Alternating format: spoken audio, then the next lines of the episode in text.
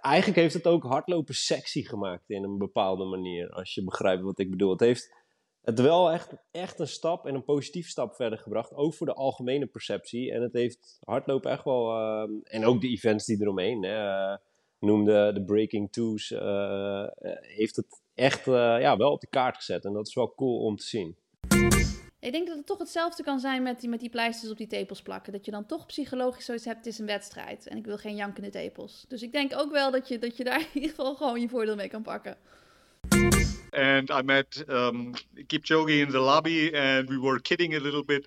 And there was a vase, and uh, I was asking him, "How should I, uh, how should I uh, hold the bottle for you?"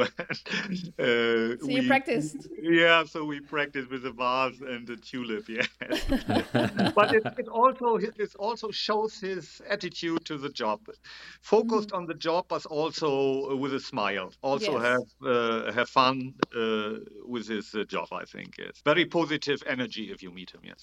Same with you.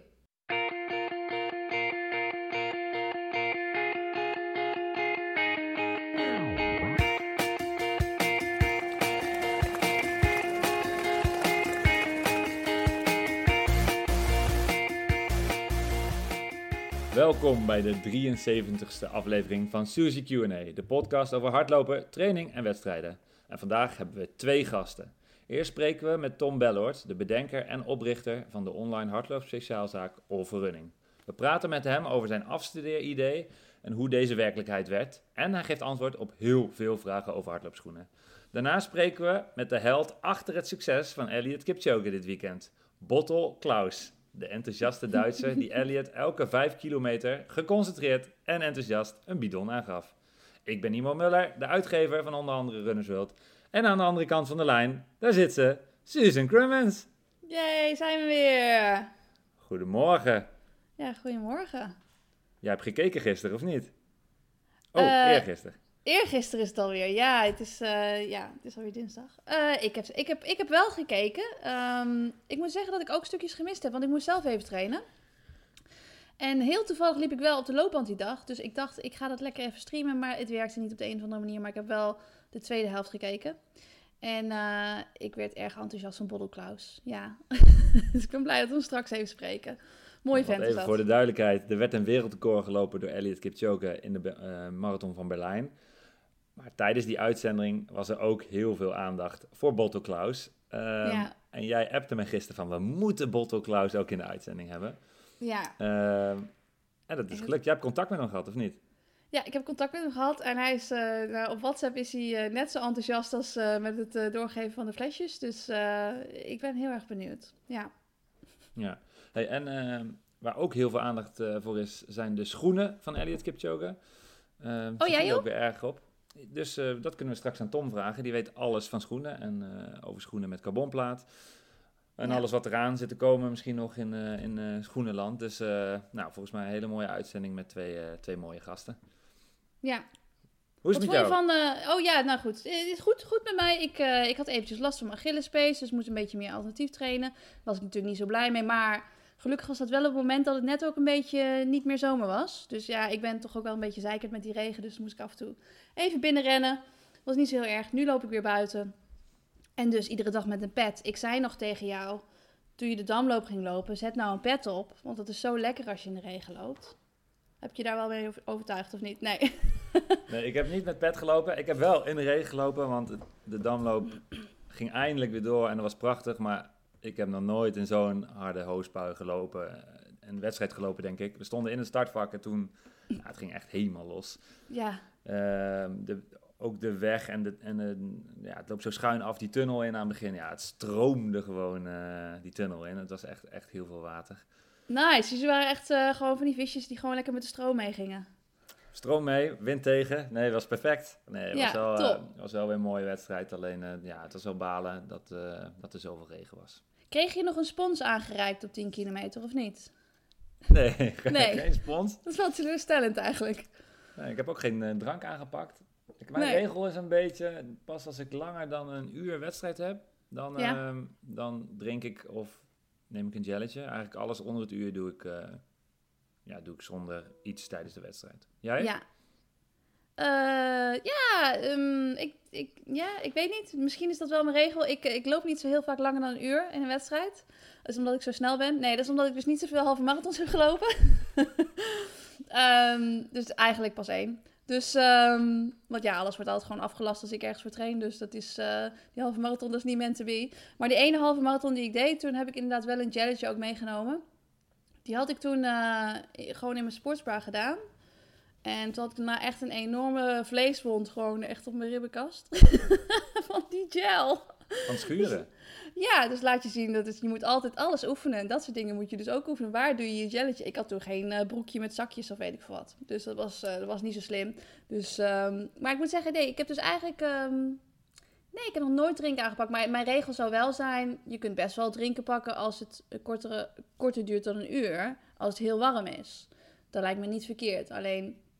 Ja, bijvoorbeeld bij zo'n baanwedstrijd zoals bij, eh, bij Berlijn bijvoorbeeld, waar het super warm was. Als ze die drankpost dan in baan 4 zetten, dan gaat niemand daar natuurlijk heen om drinken te pakken. Dus eh, het moet wel een beetje goed worden aangegeven zoals Bolle Klaus het deed.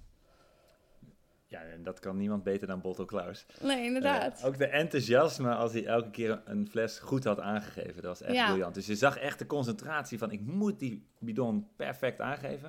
En dan Ja. was het gelukt en dan zag je hem echt zo, yes!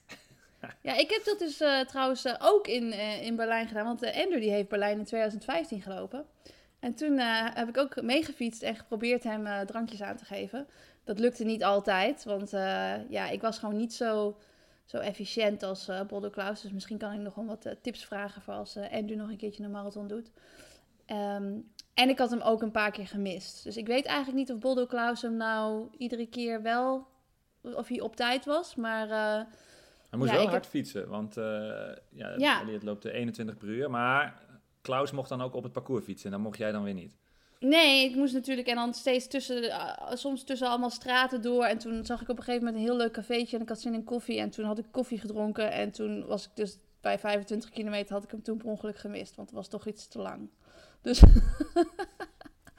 dus Oh, eh, ik kan nog denk ik veel leren van Boulder Klaus. Maar ja, Berlijn is natuurlijk wel een, een super mooie marathon en een mooi parcours. Ze hadden ook weer mooi weer. Dus het, eh, het was was, perfect. wel weer een genot om naar te kijken. Het was, eh, was echt een mooie race. Het Ja. twaalfde wereldrecord in Berlijn was dit. Het is echt, eh, ja, het is Ja. gewoon de aller, allersnelste marathon ter wereld. Ja, Hey, over eh, open vleeswonden gesproken. Ja, sorry vleeswonden. voor het bruggetje. Het is toch even blijven Ehm, hangen. En tijdens de damloos, eh, damloop regende het heel hard. Ja, En dat is voor mannen echt een nadeel. is dat zo? Ja, want als je ziet de hoeveelheid bebloede tepels op de finish, dat is echt krankzinnig. Is, heeft dat met de regen shirts. te maken? Ik, ik vroeg me dat af, want ehm, ja, ik weet wel dat er, dat er mannen zijn die inderdaad een, een pleister opplakken of zo. Is het dan dat je dan geen pleister hebt opgeplakt? Of is het gewoon om, omdat hij eraf valt door de regen? Nee, geen pleister opgeplakt. Ja, niemand die denkt eraan, want dat heb je normaal niet. Je hebt het eigenlijk alleen als het heel eh, warm slecht, is. slecht voorbereid dan, hè? Ja, zo zou je het kunnen noemen, ja. Eh, maar eh, had jij ook een bloedbad? Dan? Ik had ook een bloedbad. Ja, Oh jee. ja. Het ziet er wel altijd, altijd wel grappig uit in de foto's. Net of er gewoon twee van die jankende tepels eh achter het shirtje zitten, toch? ja, het ziet er mooi uit op de foto's, ja. ja. Ja, dan kun je altijd zien of een foto eerder of later in de wedstrijd is gemaakt ook. Mooi. Ja. Ja, Weet je wat trouwens ook mooi was Nou? tijdens de damloop? nou. Ik denk eh, op een kilometer of 10, 11 hoorde ik in één keer een groep dames langs het parcours keihard roepen: Kom op, Imo van de podcast! toch leuk, hè? Je Toch werd gewoon herkend. Gewoon famous. Dat is toch typisch, want een podcast is natuurlijk alleen stem. Ja, dus niet... eh Maar- zei iets. Ja, nee, ik moet zeggen dat ik word wel ook steeds vaker herkend op straat vanwege de podcast en dan niet vanwege het rennen. Vind ik wel grappig. Dus eh, vorige week kwam bij mij iemand in, in, in eh, Hollywood ook iemand naar me toe en eh, ze zei van, oh, ik wil je toch even aanspreken, even fangirlen. En ze bood excuses ook aan, want ze zei van, ja, ik werk op een filmset, dus ik moet eigenlijk, weet dat ik eigenlijk niet zomaar mensen moet aanspreken, maar ik wil toch even laten weten dat jullie me echt geïnfluenced hebben. Want door jullie ben ik gaan lopen en ik heb alle afleveringen achter elkaar gebinged. En ze zei, en nu ga ik dit jaar voor het eerste keer ga ik de Zevenheuvelenloop lopen. Dus ze is echt helemaal verslaafd geraakt door de podcast. En dat vind ik wel mooi. Dus ik vind het nou, Ja, sowieso... is ik heel vind- leuk. Ik vond het hartstikke leuk. Ik heb ook een kilometer eh, harder gelopen daardoor. Dat was hartstikke mooi. Het, mooi, mooiste verhaal vind ik nog van, eh, van Olivier. Die vertelde een keer, was hij aan het hardlopen. En toen eh, kwam hij een vrouw tegen die had de oordopjes in. En die riep heel hard naar hem, ik ben nu naar je aan het Ja, luisteren. dat is ook vet. Ja, superleuk. Ja, dat is leuk. Ja, leuk. hartstikke mooi. Nou, mooi. Ja. We zijn Ja. altijd, we vinden reacties altijd leuk. Dus, Ja, eh, maar ik vind het ook wel grappig dat, dat ze zei van dat ze meteen gebinged had. En toen dacht ik van ja, er zijn dus ook wel lopers die, die dan de weg naar de podcast misschien nog niet gevonden hebben. Dus ik denk, ben je loper en ken je misschien een andere loper waarvan je zegt, die luistert misschien nog niet naar de podcast. Dan moet je ze even laten weten dat wij bestaan. Want eh, we willen natuurlijk iedereen aan het bingen en aan het rennen krijgen. Dus hoe meer verslaafd, hoe beter, toch? Ja, en laat een review achter. Zo hebben we dat ook weer gezegd. Top. Hey, en afgelopen weekend was ik op Texel. Eh, Oh ja, ook nog een mooie wedstrijd. Geen Ja. regen. Geen Ja, dat regen, was wel echt heel mooi hoor. Maar dan ga je dus, eh, de start is dan eh, op, de, op de vierpont of zo. Ja, maar er was wel nog een dingetje. Ehm, want de veerboot was stuk.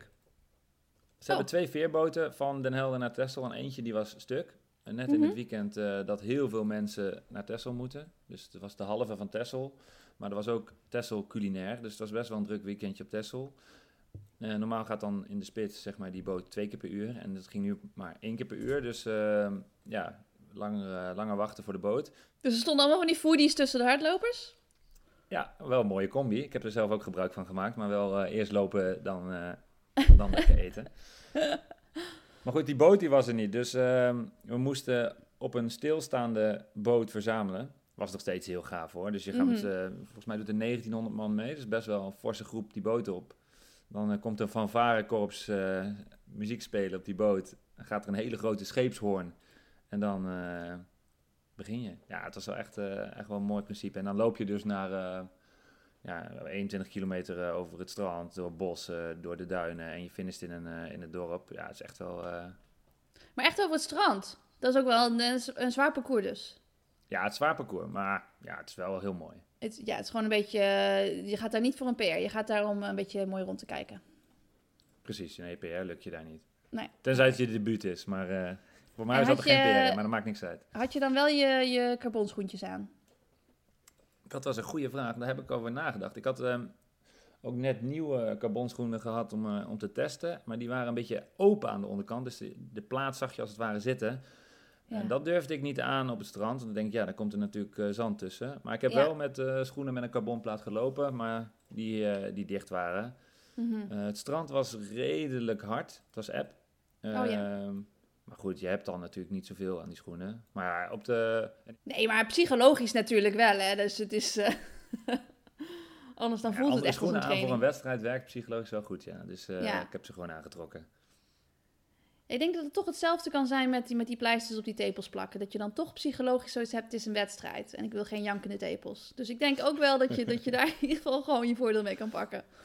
Oké, tip voor de volgende wedstrijd. Carbon Ja. schoenen aan en tepels afplakken. ja, precies. Ja, Oké, hey, en dan ehm, eh, dit weekend Londen, Londen Marathon. Ja, dit weekend Londen. En eh, natuurlijk veel van de atleten in mijn groep die, eh, die doen die altijd. Dus een, een aantal Australiërs en Britten. Ehm, dus die ga ik ook zeker volgen. Dus ehm, ja, de laatste keer dat ik daar liep, toen liep ik, eh, toen ik ging hazen, toen liep ik bijvoorbeeld toen met een pet.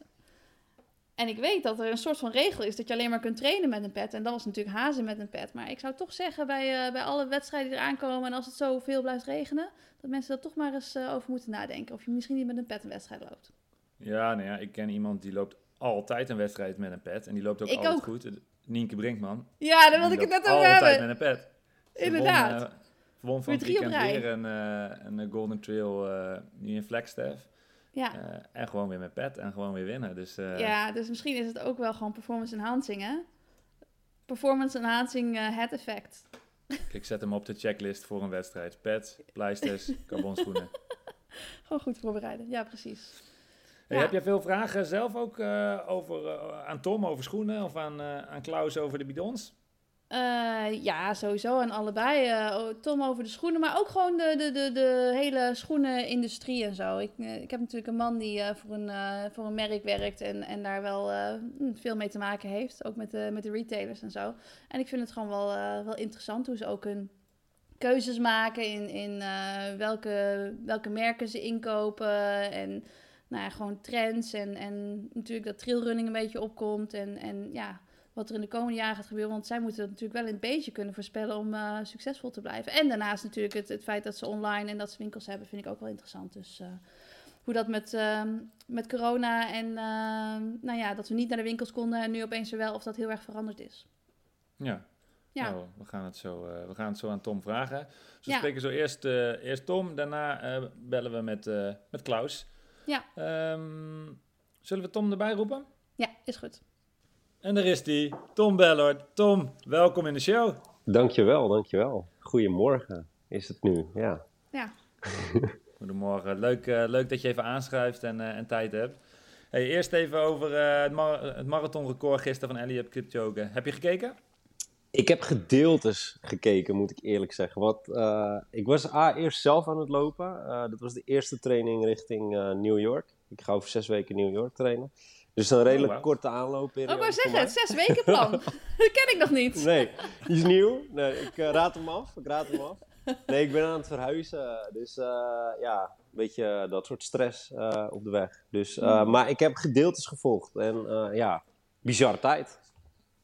Hey, en let jij dan, let jij dan uh, op, let jij erop op welke schoenen iedereen loopt? Of, of, of, kijk je gewoon als liefhebber? Hoe, hoe zit jij voor de tv? Uh, beide, beide. Maar uh, schoenen is wel een ding hoor. Dat is overal een ding. Als mensen bij wijze van spreken de kroeg inlopen, dan kijk ik ook eerst wat voor schoenen er naar binnen lopen, zeg maar.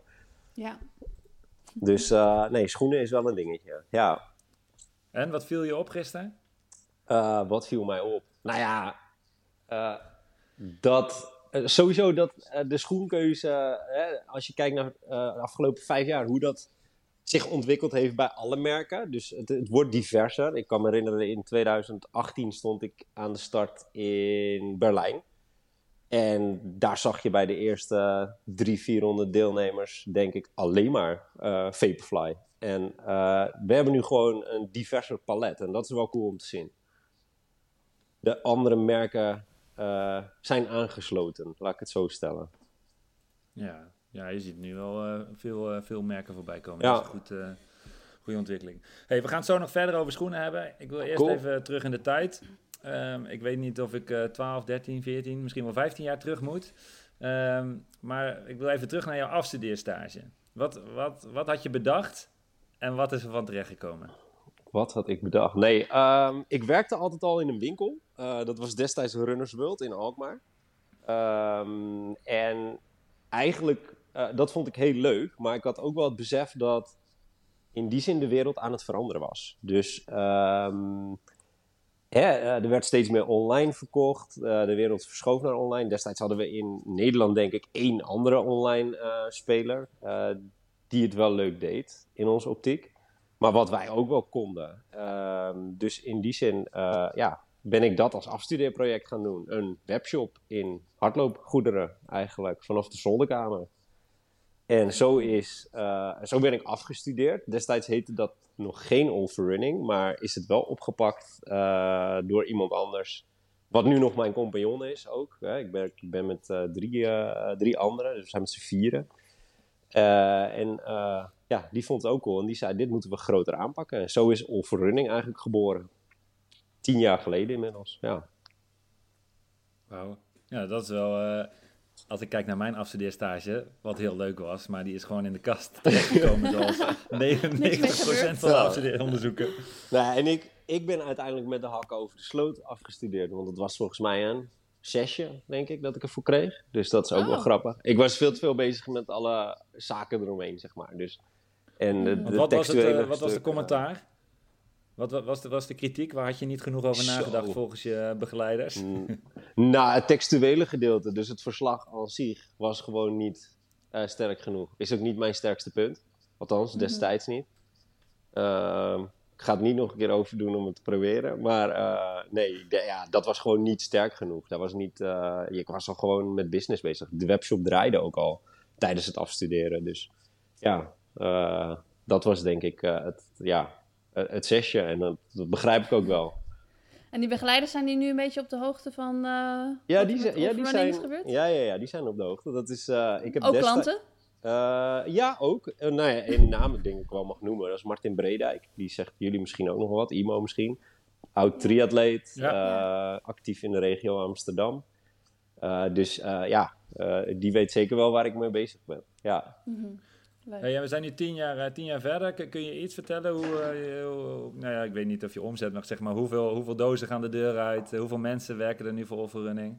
Ehm nou ja, omzet eh, inderdaad, nou, die kunnen mensen opzoeken, maar dat eh, hou ik voor mezelf. Ehm, medewerkers, we hebben inmiddels tegen de 100 medewerkers in dienst. Dus dat eh, geeft wel aan hoe groot dat is geworden. Dat is eh, de afgelopen drie jaar, zeg maar sinds COVID, echt heel hard gegroeid. Mhm. Ehm, hoeveel dozen er eruit gaan, ja, fluctueert. Eh, maar dat zit, wat zou het zijn? Eh, het zijn er een boel, laat ik het daarop houden per dag. Ja. Ja. Hey, en, de, en de verandering, zoals je dat eh, tijdens je onderzoek al eh, voorspelde, van, van fysieke winkels naar Mhm. online, is dat, je had het ook al even over COVID, is dat nog sneller gegaan dan, dan je had verwacht? Of, Ehm, uiteindelijk wel. Kijk, COVID heeft ook gewoon echt nog een boost daaraan gegeven. En wat we wel zien in de running, denk ik, is dat. eh, dat is wel grappig om te zien. Dat je nu ook weer periodes hebt dat retail het heel sterk doet. Nu dat weer helemaal open is. Hè, is in die zin, als jij als, als hardloopondernemer eh, maar toegevoegde waarde kan creëren. ehm, en daar zijn wij dan wel weer heel kritisch op. Wat is nou toegevoegde waarde in zo'n winkel? Dan heb je echt wel bestaansrecht.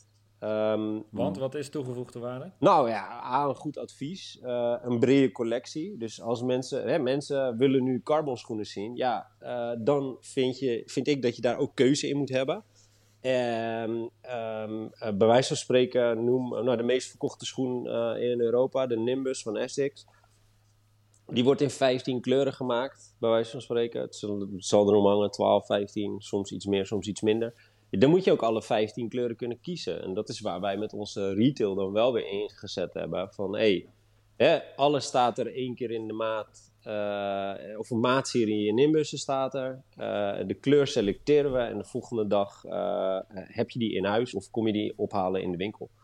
Dus zo kijken wij, de keuze ja, moet eigenlijk net zo onbeperkt zijn als dat wij het online aanbieden. Dat, dat is een van de punten. En inderdaad het advies. Dus focus op schoenen. Dat, eh, dat is bij ons wel een ding. Van retail, ehm, apparel, dus kleding, is, is, is leuk en hoort er absoluut bij. Is ook een belangrijk product. Maar uiteindelijk eh, is je business eh 70 tot 80 procent schoenen. Dus eh, moet je daar ook de focus op hebben in zo'n winkel. Je, zei het al even, we krijgen veel de vraag. Katrien bijvoorbeeld stelt de vraag: welke schoenen verkopen jullie nou het allermeeste? Dat, dat is dan dus de Essex Nimbus, als ik dat hoor. Ah ja, dat, die heeft gewoon geschiedenis. Zo moet je het zien. En uiteindelijk eh, een Vaporfly of een eh, Adios Pro van Adidas verkopen we ook veel. Maar die markt is natuurlijk eh, gelimiteerder dan een, een, Nimbus-markt. dus ja, dat klopt. De Nimbus is, is nog steeds de meest verkochte schoen. Essex scoort in, eh, Snel. in dit gedeelte van de wereld echt nog heel hoog, zeg maar. Ja, Hey, en wat is de snelste? Vraag van Imo Muller. Wat is de was de snelste? snelste, ja. Nou gisteren, eh, gisteren is, die, eh, is die neergezet, denk ik. Ja, dat is dan momenteel de Alpha Flight 2. Maar ik denk dat dat...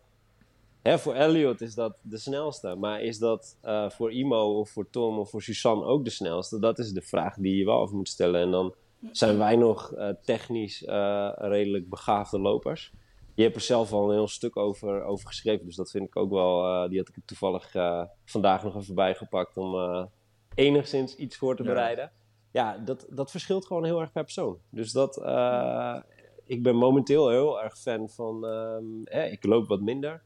Vind het wel leuk om, om met die schoenen te blijven testen. Ik vind het dan leuk om een, ehm, eh, de, de schoen van Essex, de, de zo, ik ben Meter Speed Sky? ja, thanks, Meter Speed Sky erbij te pakken. Want die geeft mij net iets wat meer stabiliteit. En dat, eh, ja, vind ik op dit moment chill.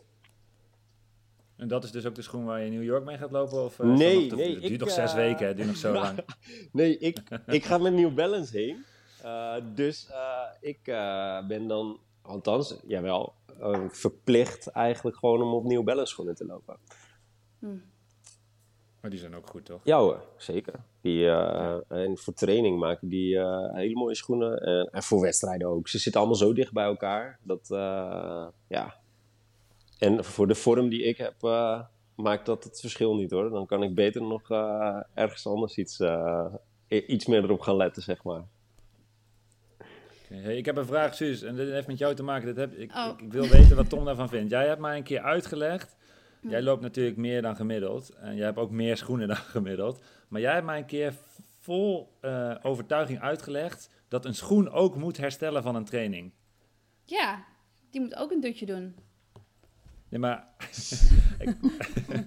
Tom, Tom, is dat waar? Als je op schoenen gelopen hebt, is het goed om, om die dan ook zeg maar, te laten uitrusten en dus te wisselen van schoenen? Of hoe, hoe, hoe kijken jullie Eh, daar? ja, sowieso. Het is sowieso goed om te wisselen van schoenen. Eh, en schoenen hebben inderdaad hersteltijd nodig. Eh, let op, met de nieuwe foammaterialen is dat wel steeds minder van, van toepassing. Dus al kijk je naar het EVA wat vroeger gebruikt werd, dus tussenzoolmateriaal. Eh, ja, dat kon echt wel even, of moest echt wel even stilstaan voordat dat zijn oude vorm weer helemaal terug had genomen. En dat wordt dan steeds minder en minder. Dat, zo moet je het eigenlijk zien. Het zijn gewoon weken materialen natuurlijk. Ehm, dus het klopt zeker. Ehm, zijn de superfoams, eh, of bij de superfoams heeft het wel steeds minder, eh, of is het minder het geval, zeg maar. Dus maar het klopt, Nee. klopt. Maar als je schoenen roteert, dan eh, is het ook eh, met het weer, als het iedere dag regent, dat je in ieder geval geen natte schoenen aan hoeft te trekken voor je volgende Ik loopje. noem het, ja. Dus, ja. dus eh, ik heb altijd al wel schoenen inderdaad afgewisseld. Maar als je twee keer per dag traint, dan, Moet je ja, wel. dan heb ik 's ochtends, ochtends en 's middags niet dezelfde schoenen Nee, aan. Dus, nee, en helemaal niet met het, nee. het huidige weer, zeg maar, wat we nu hebben. Dat, Nee. natte schoenen is niks, hè? Ik heb eigenlijk nog een eh, vraag over, want je zei net over de winkel dat het eh, begon eigenlijk als een webshop. Ja, Ehm, op welk moment hebben jullie besloten om er dan eh, toch een fysieke winkel bij te nemen? Want het is eigenlijk andersom. Hè? De meeste winkels doen, beginnen juist als winkel en hebben een, pakken een webshop ja, erbij. klopt. Ja, en tegenwoordig de grote spelers niet. Want als je het, het Coolblue voorbeeld pakt, bijvoorbeeld, hè, om er even Ja. eentje op te noemen.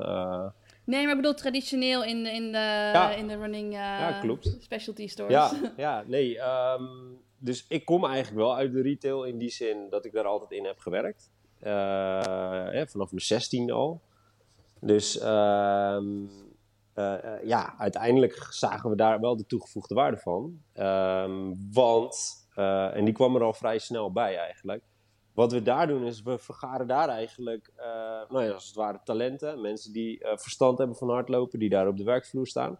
En die proberen we tegenwoordig steeds meer bij de hand te nemen en door te laten groeien in het bedrijf. Omdat we, we hebben echt de focus op running. Hè? We doen niks anders. Er zijn een heleboel eh, webshops die, nou ja, doen nog tien sporten ernaast. Hè? De generalisten als het ware.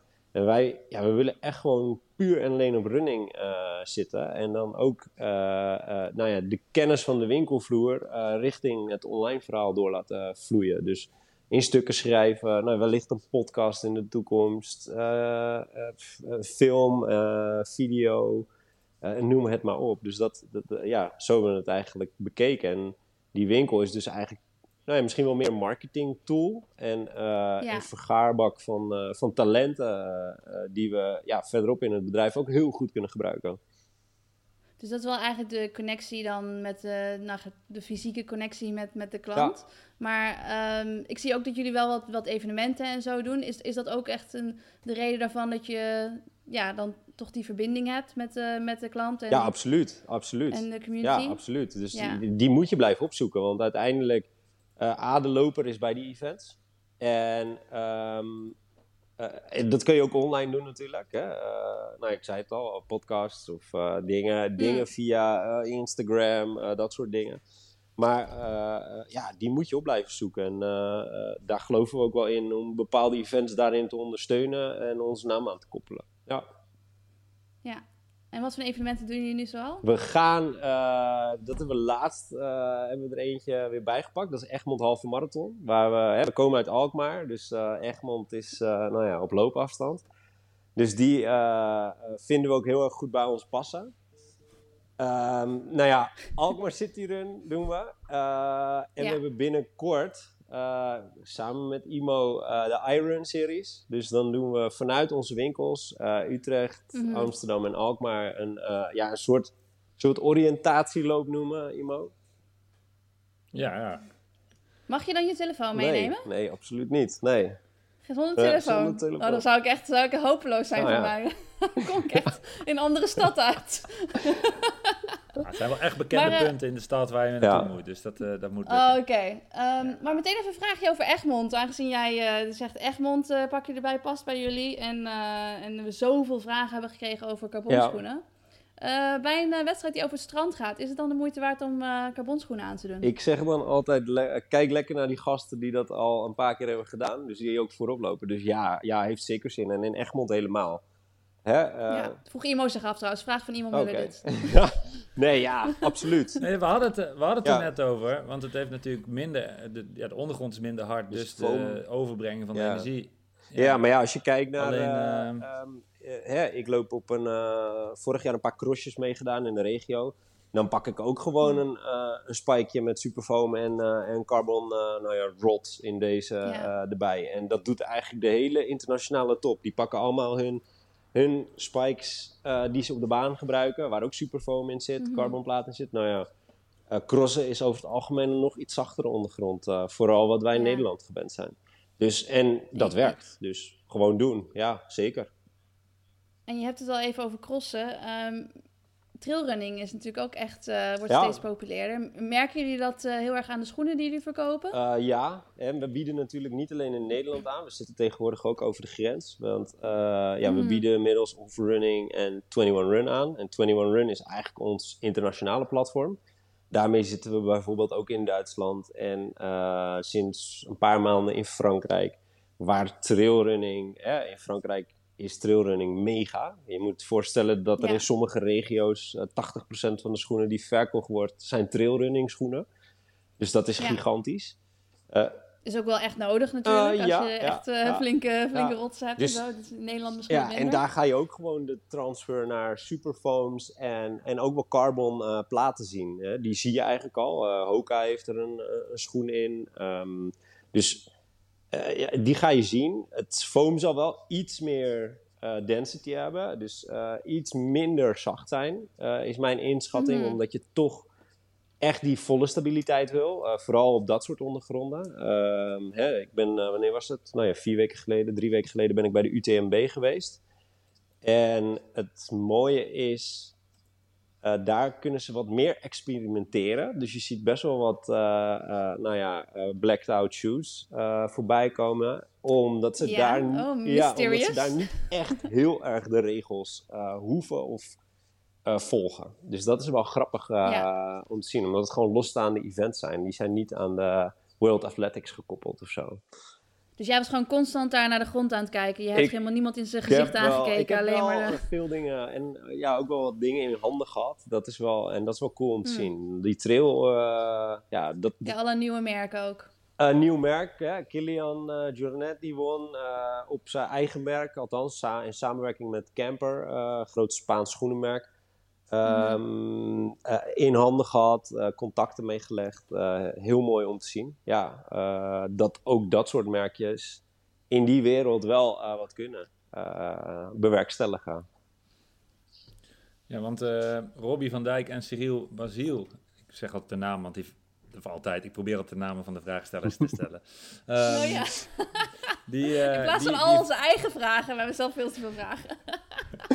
Nee, maar die heeft het over wat er aan zit te komen. Dus jij, jij zegt ook al, eh, dus in, in trail, maar zijn er nog andere technieken eh, of innovaties in de schoenen Mm. die jij, eh, die jij ja, eraan ziet, waar je ook al wat over kan zeggen, zeg maar. Komt er nog weer iets groots aan? Of gaan ze heel erg focussen nog op, op die plaat, of over de vorm, of op, eh, op de zool, op het foam? Wat, zit eraan te komen? Ja, Ja. het is vooral verbetering van. Hè? Als je kijkt naar de Mm. afgelopen vijf jaar, eh, die stappen zijn zo groot geweest. Ja, je moet niet verwachten dat we eh, over vijf jaar weer zulke grote stappen hebben genomen dan eh, de afgelopen vijf jaar, als je in de toekomst Mm. springt. Eh, het is meer optimaliseren van. Dus het wordt, ehm, maar misschien gekscherend een beetje eh, Formule 1 auto-achtig. eh, hè? Het is, zijn wel Ja, updates, maar niet mega-updates. En inderdaad, je moet het in de foam gaan zoeken. Wat uiteindelijk, hè, de carbonplaat is belangrijk, maar de foam misschien nog wel veel belangrijker. Dat vergeten sommige mensen, denk ik. Dus dat is wel goed om gezegd te hebben. Ehm, dus het is meer fine-tunen van. Ja, en, en in, in de afgelopen jaren werden nou, carbonschoenen natuurlijk steeds populairder. En ik kan me voorstellen dat iedereen die de winkel binnenkomt of online shopt een, een paar carbonschoenen hebben. Maar je kunt daar niet al je training in doen. Merk je nu ook dat, dat mensen naast de carbonschoen ook wel weer teruggaan naar een gewone allround schoen voor andere trainingen? Of eh, zie je het heel veel dat mensen ook langzamere duurlopen ook in carbonschoenen willen lopen? Je ziet... eh, je ziet Oh, die vragen hebben we trouwens ook van mensen. Oh, heel erg. Ja, geen namen genoend. Oh, oh. Weer een naam vergeten. Ja, ik zit nu te denken dat iemand dat vroeg. Ja. Of je ook Ja, langzaam Joris lopen. vraagt, Joris Knoben die vraagt eh, eh, ja, voor wie ze geschikt zijn en, en, en ook voor wel, vanaf welke snelheid ze geschikt zijn. Ja. Misschien is dat een goede Dat hetzelfde eigenlijk, ja. Eh, hele goede vraag. Nou, er is denk ik een dusdanig palet aan verschillende carbonschoenen eh, tegenwoordig. ehm, dat er eigenlijk bijna voor iedereen wel een carbonschoen is. En eh, het zou... Om alle trainingen te doen. Nou, niet om per se om alle trainingen in te doen. Ik ben altijd fan van om eh, wel eh, ook je gewone oude duurloop eh, modelletje erbij te pakken. En eh, daar ook jezelf eh, niet In de challenge. ja, te challengen. Ja, ja, dat is een goede Ja. woordkeuze. Ja, ja. En ehm, eh, ja, je niet te gewend raken aan constant maar op dat superfoam eh, te staan. Ik zeg dit dus ook en mensen vinden mij dan ouderwets. Ja. nou ja, dan zijn we lekker ouderwets. Ja. Je moet ook nog gewoon werken, weet je. Je mag niet altijd... Dat, dat moet je bewaren voor een, voor een speciaal Ja. moment eigenlijk. ja, nou ja, Ja. eh, in die zin wel. Dat doe je eigenlijk op de baan ook, weet je wel. met je, met je spikes. spikes. Dat, dat je het soms op een, dan op een baanschoentje deed. En, en eh, ik denk ook voor de eh, eh, algehele ontwikkeling van je lichaam, van je onderlichaam, je onderbenen, beter om daarin te wisselen. Dat, dat is mijn visie. En er bestaan verschillende visies over. Anderen zeggen weer, ja, als je op de nimbus loopt, moet je altijd op de nimbus lopen. Ja, ik heb zelf nou, een, schoenenkast, daar word je eh, duizelig van, zeg maar. Hm. En ik pak gewoon constant wat. En eh, de- ik vind het leuk. Ik vind het leuk om te testen. Ik ben in de luxe positie om dat te kunnen. En ik vind het hoort ook bij mijn werk. Dus ja, Even nog over jouw schoenenkast. Ik, ik, ik zie dan voor me dat het een, een, een muur is die er gewoon uitziet als een, als een winkel. Of is het gewoon een berg schoenen die je echt in een kast hebt geduwd en dan moet je de links en de rechts Eh, ja, vinden? dat is het meer. Oh, oké. Het is eh, niet echt al on display. Nee, en in de kofferbak en eh noem het maar op. Eh, er, er gaat altijd Nee, wel één of twee paardjes mee. Ja. Suzanne, even, even een, een sidestep. Weet jij nog het moment dat je voor het eerst op schoenen liep met een carbonplaat? Ja, dat weet ik heel goed. Ehm, want ik had een, eh, de, e- het eerste paar. ehm heette die toen de Vaporflies? Ja. Die heette Ja. gewoon Ja, die heette 4%. Gewoon de Vaporflies. Vaporfly Ja, maar toen- 4% weten die. Vier, dat was het, 4%. Eh ik weet dat ik dat paar had gekregen. En ehm, ik weet eigenlijk niet meer welk jaar dat was. Misschien was het in 2017. Ik denk dat het in 2017 was. Eh, eind 2017. En toen zou ik eh, allemaal wegwedstrijden gaan lopen. En toen eh, ja, scheurde ik natuurlijk mijn paceplaat aan het eind van het baanseizoen. En toen raakte ik heel erg geblesseerd, kon ik die wedstrijden niet lopen. En ik had dat paar. En ik had het dus echt al zo lang. Maar ik zei tegen mezelf van, ik mag, er, ik mag er niet zomaar in gaan trainen als ik nog geen wegwedstrijd gepland heb. Weet je, dat was echt zo'n doos die gewoon bij mij in de kast stond. En af en toe keek ik er wel even naar. En af en toe ging ik eventjes, trok ze aan en ging van de slaapkamer naar de keuken lopen en weer terug. Maar ik dacht van, ik mag er niet in trainen. Want die wedstrijd die moet eerst gepland worden. En toen de eerste keer eh, dat ik er inderdaad een wedstrijd in liep, was toen ehm, was de Damloop in 2018. Maar ehm, toen liep ik inderdaad in, in, in de twee weken daarvoor of zo, dacht ik, ja, ik moet even wat versnellingen erin doen. En ik weet nog dat ik hier in de straat liep en, dat ik normaal zo'n versnelling doe van 100 meter. Maar ik liep gewoon helemaal naar het einde van de straat en Andrew die was erbij en die was naar buiten. En, en, en hoe zijn ze? Ik zei, oh my god, ik kan niet stoppen. Ik kan gewoon niet afremmen. Ik kon het echt niet geloven. Alleen, eh, dat was inmiddels alweer een oud paard toen. Dus toen, zeg maar, vlak voor de wedstrijd kreeg ik toch weer een, een, een nieuwer geüpdate Maar die eh, limegroene of niet? Ja, weet ik niet. Ah, Was dat die periode? Rood waren ze, denk ik. Ik denk dat ze Oh, rood ja. waren. Ja, zo. ja, ja, ik ja, weet ja. het niet. Maar in ieder geval, ehm, ja, ik weet wel dat ik, het, dat ik wel meteen begreep van dit is iets heel speciaals. De eerste keer dat ik erin liep. En, eh, maar ook wel dat ik meteen zoiets had, inderdaad, zoals met Spikes, zo van, ik wil niet dat ik hier aan wen. En ik, nu is dat nog steeds heel vaak zo, als ik in Australië train, dat ik dan baantraining doe en dat bijna iedereen in carbon loopt. En dan loop ik gewoon in een schoen zonder carbon. En dan heb ik toch mentaal heb ik al een beetje een voordeel. Niet dat je per se aan het strijden bent tegen je trainingsmaatjes, maar wel van, oké, ik kan ze gewoon bijhouden en ik heb geen carbon aan. Nou, het gaat best wel goed bij mij, weet je. Dus, eh, dat is wel, eh, ik vind wel dat dat je vertrouwen kan geven, omdat je dan zeker weet dat je op de wedstrijddag uh, daarvan een extra boost Ja. krijgt. Ja. ja. Dus ja, ik kan me goed herinneren. Mooi moment. Jij dan? Ja. Nou ja, ik kan het zeker herinneren. Alleen eh, ik had echt niet door dat het zo groot was. Ik, ik kreeg ze toen, ik, moest, eh, ik was in New York eh, bij Nike. En eh, toen moest je ook iets ondertekenen. Dat je dit, geen foto's zou Mhm. maken, niks laten zien. Ik dacht, ach, dan komen we weer met iets nieuws. Maar hoe spectaculair zou het zijn? Ik trok ze aan en ik dacht, zo, die dingen die zijn wiebelig. Maar ja, ze zagen er wel mooi uit. Maar ik had echt niet in de gaten dat dit de revolutie in het hardlopen teweeg zou brengen die we daarna gekregen hebben. Dus eh, Ja. ik was, eh, ik had niet, ja, ik had ze ook gewoon binnen aan, zeg maar, eventjes. Niet, eh, niet die sprint in de straat eh, die jij deed. Nee. Pas later had ik door van, ja, dit gaat echt wel, eh, dit gaat echt wel wat teweeg brengen. Maar dat had ik toen niet door, geef ik eerlijk toe. Nee, revolutie Ja, toch? Ja, het heeft eigenlijk het product Ja. ehm, is veel te lang hetzelfde gebleven, als je het mij vraagt. En ehm, Ja. Ehm, nu hebben ze zo'n stap gemaakt. Ehm, eigenlijk heeft het ook hardlopen sexy gemaakt in een bepaalde manier. Als je begrijpt wat ik bedoel. Mm. Het heeft het wel echt, echt een stap en een positief stap verder gebracht. Ook voor de algemene perceptie. En het heeft hardlopen echt wel... ehm, en ook de events die eromheen. Hè, eh, noemde de Breaking Twos. eh, eh, heeft het echt eh, ja, wel op de kaart gezet. En dat is wel cool om te zien. Ja.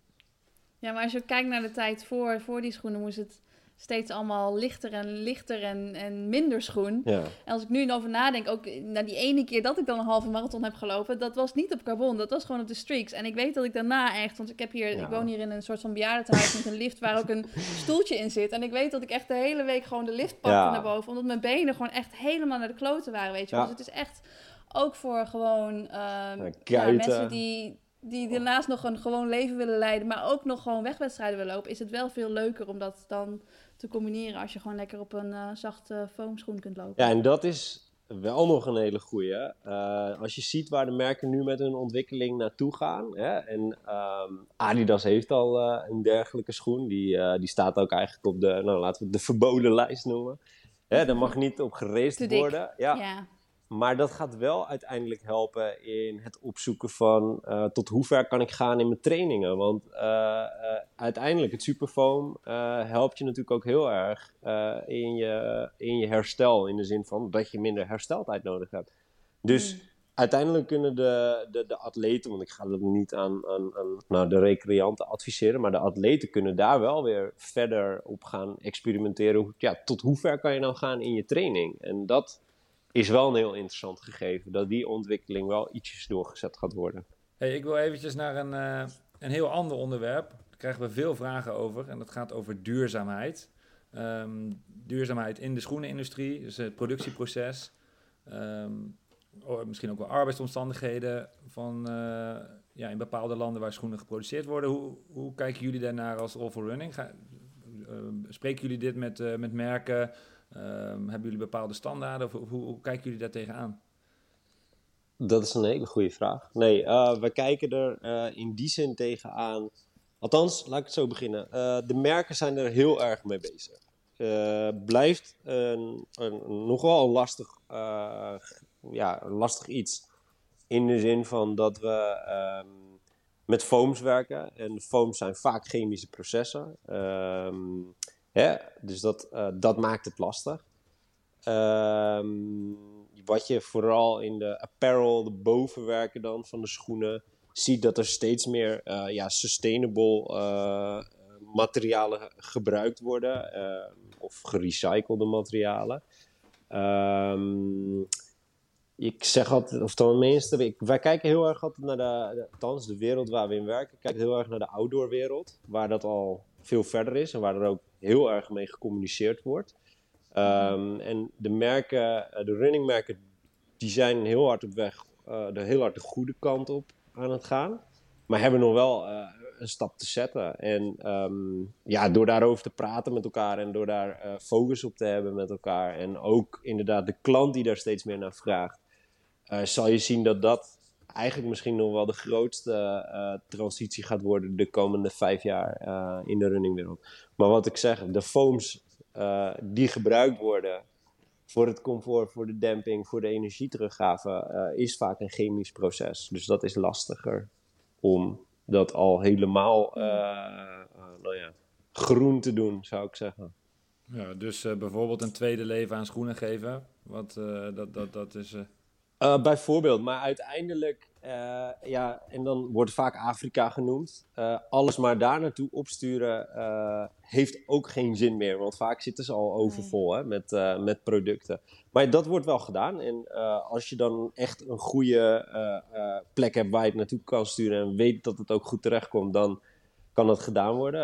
er is in Nederland een bedrijf die ze echt recycleert. Dus die maakt er weer andere dingen van. Die gaan, worden uit elkaar gehaald, gaan door de shredder, uh, de zolen en um, worden volgens mij tegels die in de kinderspeeltuintjes liggen bijvoorbeeld van gemaakt.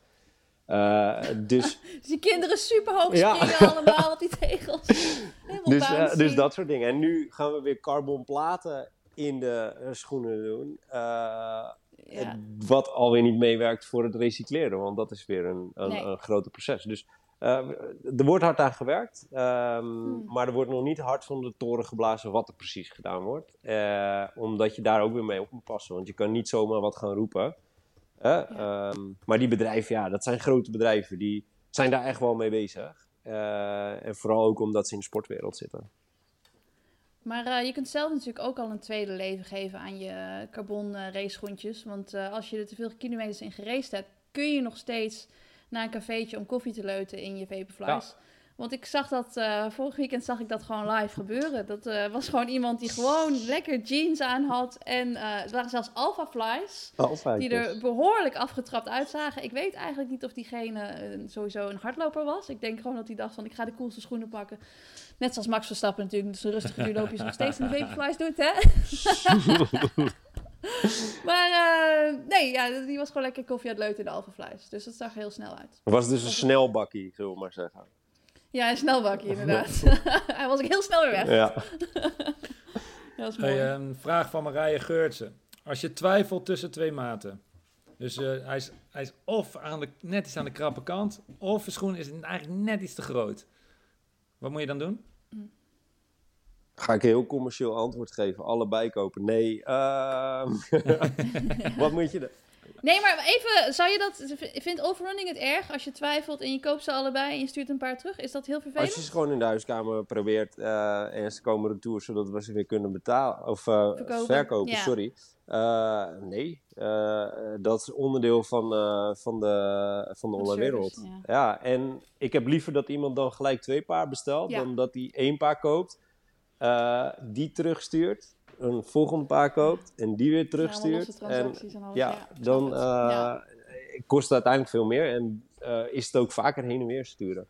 Um, ligt aan de afstand, Imo, om jouw, of jouw vraag te beantwoorden. Dat, mm. uh, ja, ga jij een korte afstand tot 5 kilometer lopen, dan kan dat vaak prima, of tot 10 kilometer, kan dat prima op, op een schoentje die gewoon pas zit. Mm. Hè, pas wel op, want dat verschilt ook weer een beetje per persoon. Maar ga je echt lange afstand lopen, ja, pak alsjeblieft een beetje ruimte. Want uh, blauwe teennagels, nou, wij hebben het alle drie wel een keer gehad. Uh, ja, het valt er op een gegeven moment gewoon vanaf. Het staat niet mooi en het is vaak ook niet fijn. Uh, nee, moet je met nagellak weer gaan tekenen ja. en gaan lakken alsof er een teennagel ja, zit. Ja. ja, nee, dat, uh, dat ken ik dan niet, maar... Uh, nee, ik heb nog nooit nee. een teennagel verloren. Maar ik, ik moet zeggen, ik ga altijd aan de grote kant zitten. Maar dat is ook omdat ik vaak een zooltje in schoenen doe. Dus dan is het... dan creëer ik... Suzanne, over nagellak gesproken.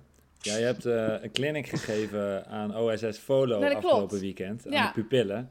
En één meisje die meedeed, die vroeg ik van... Uh, hoe was het? Weet je, heb je een leuke clinic gehad? Heb je wat van Suzanne geleerd? Heb je hard getraind? En ze zei, ik, ze hebben een uur training ja. van jou gehad. En de outtake was, Suzanne lakt haar nagels voor de wedstrijd. Dat moet ik ook Ja, top. Is heel belangrijk. Hè? Ik, nee, ik heb, het, ik heb ze wel ook verteld dat het mentale gedeelte van jezelf voorbereiden dat het heel belangrijk is. Dus nagels hè, kunnen daar een onderdeel in spelen. Nee, ik, ik had ze van die leuke handtekeningkaart gegeven en er stonden wat leuke feitjes op. Die hadden zeven heuvelloop voor me gemaakt. Er stond ook mijn lievelingseten op en zo. Maar dat van een nagellak heeft ze dus blijkbaar meegenomen. Ja, superleuk. Ja, dat is onthouden. Ja, dat is mooi. Um, oh, ik heb hier ook nog een leuke vraag. Jij, oh, sorry. Deze is van uh, Run with Joyce. Als je zelf een schoen zou mogen ontwerpen, wat zijn dan de belangrijkste kenmerken en waarom? Zo. Nou ja, eigenlijk is het niet heel moeilijk. Uh, comfort. Roos. Roos, ja. Nagellak zet je erbij. Nee. Eh, ja, eh, comfort is gewoon het allerbelangrijkste. Het moet gelijk Mhm. goed zitten. Eh, dat is ook eh, het punt waar de meeste mensen op beslissen eh, in een winkel of ze wel of niet tot, over, of tot aankoop gaan. Hè, advies is belangrijk. Niet of het er vet uitziet. Ehm, denk ik ook wel, maar uiteindelijk is pasvorm toch wel eh, en comfort het, aller, eh, het allerbelangrijkste. Ja. Dat is, eh, is wel onderzocht. En uiteindelijk is dat toch ook het belangrijkste? Dat om de vraag ook bij jullie neer te leggen. Ik, Ja, ik nou vind weet je wel wat wel zo is? Ehm, eh, toen ik bijvoorbeeld voor het eerste keer de Alpha Flies aandeed, toen dacht ik van, oh, ik vind de Vaporflies lekkerder zitten. Maar ik hoorde dat mensen zoveel, zoveel harder lopen op de Alpha Flies en het is goed voor lange afstanden, dus ik wilde die heel graag lekkerder vinden zitten. Uiteindelijk loop ik eigenlijk alleen maar op de Vaporflies, dus ik, je hebt wel gelijk dat ik dan toch voor het comfort ben gegaan en niet voor wat er in mijn hoofd zit. Nee. Ja, ik heb, ook, ik heb zelf niet veel met de Alphafly. Ik vind de Vaporfly ook fijner. Eh, Mhm. dus, dus ik ken dat. Eh, Ik vind de Air Units of de AirPods aan de voorkant voor mij doen te hard. Eh, Mhm. eh, maar voor anderen werkt het weer wel. Dus dat, eh, dat is Nee, mooi, maar ik bedoel Dus- de, de marketing die erachter zit, dat het je ook bijna zou kunnen overhalen om toch op een, toch een ander paard te gaan lopen misschien. Ja, absoluut. Het- Maar ja, het moet gewoon goed zitten. goed dat is, dat in, in mijn optiek het allerbelangrijkste. En vooral als je ook langere afstanden gaat pakken. Dan moet je niet denken na twee kilometer al van jeetje, het zit eigenlijk helemaal niet lekker. Nee. Ik moet er nog 40. Is het wel belangrijk dat de schoen er goed uitziet, dat als je er straks dan weer te veel wedstrijden op hebt gelopen, dat je er wel nog mee kan koffie drinken? Ja, bijvoorbeeld. Ja, ja. Ja. Dus het moet wel een beetje goede kleuren en eh, Ja. lekkere stijl. Ik ga ingrijpen, ik ga ingrijpen, jongens. Ik heb nog een vraag, eh, die stellen Raymond Epping en Roel Gorissen allebei. En dat gaat over antipronatie. Oh ja. Ehm er was vroeger echt wel een ding. Er zaten veel schoenen, als je een beetje proneerde of er naar de binnenkant wegzakte, dat er dan een blokje in de Ah. schoen kwam. Ik heb zelf ook het idee dat dat minder is, dat de zool dat misschien zelf corrigeert. Zien jullie dat ook, dat steeds meer merken eigenlijk afgaan van dat blokje? Of, of hebben, hebben we het mis? Eh, nee, dat klopt wel. Eh, hè, als je eh, tien jaar terug in de tijd gaat, was dat eh, veel, veel nadrukkelijker aanwezig. Ehm, technieken veranderen ook. Dus pak bijvoorbeeld de carbonplaat, die ehm, zorgt voor propulsie natuurlijk door de lepelvorm van de plaat. Maar die geeft ook uiteindelijk de stabiliteit. Dus als je een Vaporfly of een Alphafly zonder carbonplaat maakt, eh, is hij een stuk instabieler dan met de carbonplaat. Dus eh, de technieken veranderen gewoon. Eh, dus de foammaterialen kunnen ze harder samenpersen aan de binnenzijde van de schoen. ehm, waardoor je evengoed wel wat ondersteuning krijgt. Maar het is gewoon eigenlijk een veel mooiere manier van ondersteunen. Eh, dan eh, de conventionele, zullen we het noemen, eh antipronatieblokken. Dus echt verhardingen in de schoen. Maar ze bestaan nog wel. Je ziet alleen dat dat wel verandert, ja. En de neutrale schoenen zijn een stuk stabieler geworden. Ook weer door gebruik van verschillende soorten foam en andere soorten materialen. Dus ja, die technieken die worden gewoon steeds aangepast. Dus het zal niet per se verdwijnen. Ehm, maar ja, de, de echte oude antipronatieschoen eh zie je steeds minder. Klopt. Oké, ik heb nog wel een vraag. Mag ik ook een vraag stellen? vast wel. Van Suzanne. Ook daarna, is het jouw vraag of Oh nee, het is een vraag van eh, mevrouw Kwanda uit eh, Hilversum. Ehm, zij vroeg zich af, eh, ja, je zei net van ehm, dat je het heel belangrijk vindt dat, dat, dat er genoeg keuze is. Dat je, je wil alle schoenen hebben, je wil eh, alle kleuren, maar ergens moet je toch keuzes maken. Dus hoe krijg je het voor elkaar om, om toch al die schoenen te kunnen bieden? Hebben jullie een, een enorm magazijn wat, wat vol ligt met, met, met alle schoenen? Of hebben jullie andere constructies met, met de merken waardoor je wel alle kleuren kunt bieden en alle schoenen kunt bieden die, eh, die op de markt komen? Ja, goede Of maken jullie toch stiekem keuzes? Nee, we maken in principe. eh, Tuurlijk maak je uiteindelijk keuzes. Eh, Mhm. Maar wij hebben een warehouse in Alkmaar. Eh, daar staat echt eh, ja, gigantisch veel. En Mhm. nou ja, de Nimbus in principe in alle kleuren. Maar zo is- dat ook met de, de Clifton van Hoka. Ga zo maar door. Dus we hebben gewoon een heel groot Ja. pand, een heel groot warehouse. En als, en als de, dat, dan een, dat ze een of andere strontkleur ook die Nimbus hebben gemaakt... en dat je denkt van, nou ja, die verkoopt niet... Is dat dan niet een probleem dat je dan toch voor alle kleuren bent gegaan? Nee, we kijken. eh, we hebben dus zeg maar een. ehm, een pre-line meeting noemen we dat. Waarin wij Mhm. eh, de kleuren selecteren. Dus als er nou echt, hè, we hebben data, dus we kunnen ook zien wat er wel en niet verkoopt. En als Essex beslist eh, een Nimbus in een poepkleur te maken, dan kan het heel goed zijn dat we die uiteindelijk niet selecteren. Dus dan heb je één kleurtje niet. Dus we kijken wel degelijk natuurlijk naar, ja, ook naar de data. Die, En wie heeft... Oh, ja. die heel En erg sturend heeft- kan, leidend kan zijn. Ja, Ja. Dus, dus jullie, jullie kiezen dat zelf. Dus jullie hebben uiteindelijk... eh, wie- ja, eigenlijk is de vraag, wie heeft de macht? De, het merk of, of eh, de retailer? Eh, uiteindelijk Daarin. de retailer. Uiteindelijk maken wij de keuze of we de kleuren wel of niet doen. Ehm, dus ja, wij. Ja. Oké, dus niet zo van een pakketje, alles of niet? Nee, nee, nee, nee, zeker niet. Eh, en kijk, je doet er verstandig aan eh, om in ieder geval de, de communicatiekleuren, zoals ze dat noemen, eh, Mhm. te schrijven. Ehm, dus dat, ja, daar doe je verstandig aan. Want uiteindelijk gaat Essex daar weer content mee maken, de marketingcampagnes mee voeren. Dus ja, eh, op die fiets. En eh, qua, qua categorieën lijkt me dat women's running nog steeds wel de snelst groeiende categorie is, toch?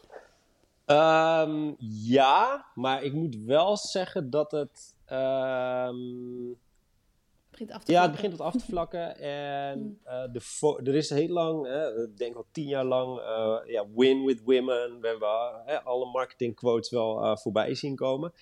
En nu wordt er eigenlijk steeds meer gekeken naar gewoon van, ja, laten we mensen eh, in het algemeen aan het sporten krijgen. Dus dat, eh, en de kids eh, categorieën Ja. worden belangrijker. Voor ons iets minder in de running specialty, moet ik zeggen. Ehm, Maar eh, ja, women nog wel grootst of snelst groeiende. Klopt. Ja, nee, ik vroeg me af wat jullie daarvan merken en of jullie dan inderdaad specifiek daar, daar iets voor doen. Maar je zegt dus eigenlijk het omgekeerde, dat je juist alles bij elkaar wil pakken. Ja, eigenlijk wel. Ja. Ja. Ja, ja interessant. Is natuurlijk ook met evenementen, hè? Die women's run- runs doen het ook niet meer. Nee, die women's runs zijn er ook niet meer, hè? Nee, dat is waar. Nee, Ja, inderdaad. Dus het is, dat is ook, ja. We zijn, eh, staan weer gelijk. Ik heb altijd geleerd dat, eh, ehm, dat, je, dat je die niet speciaal moet behandelen.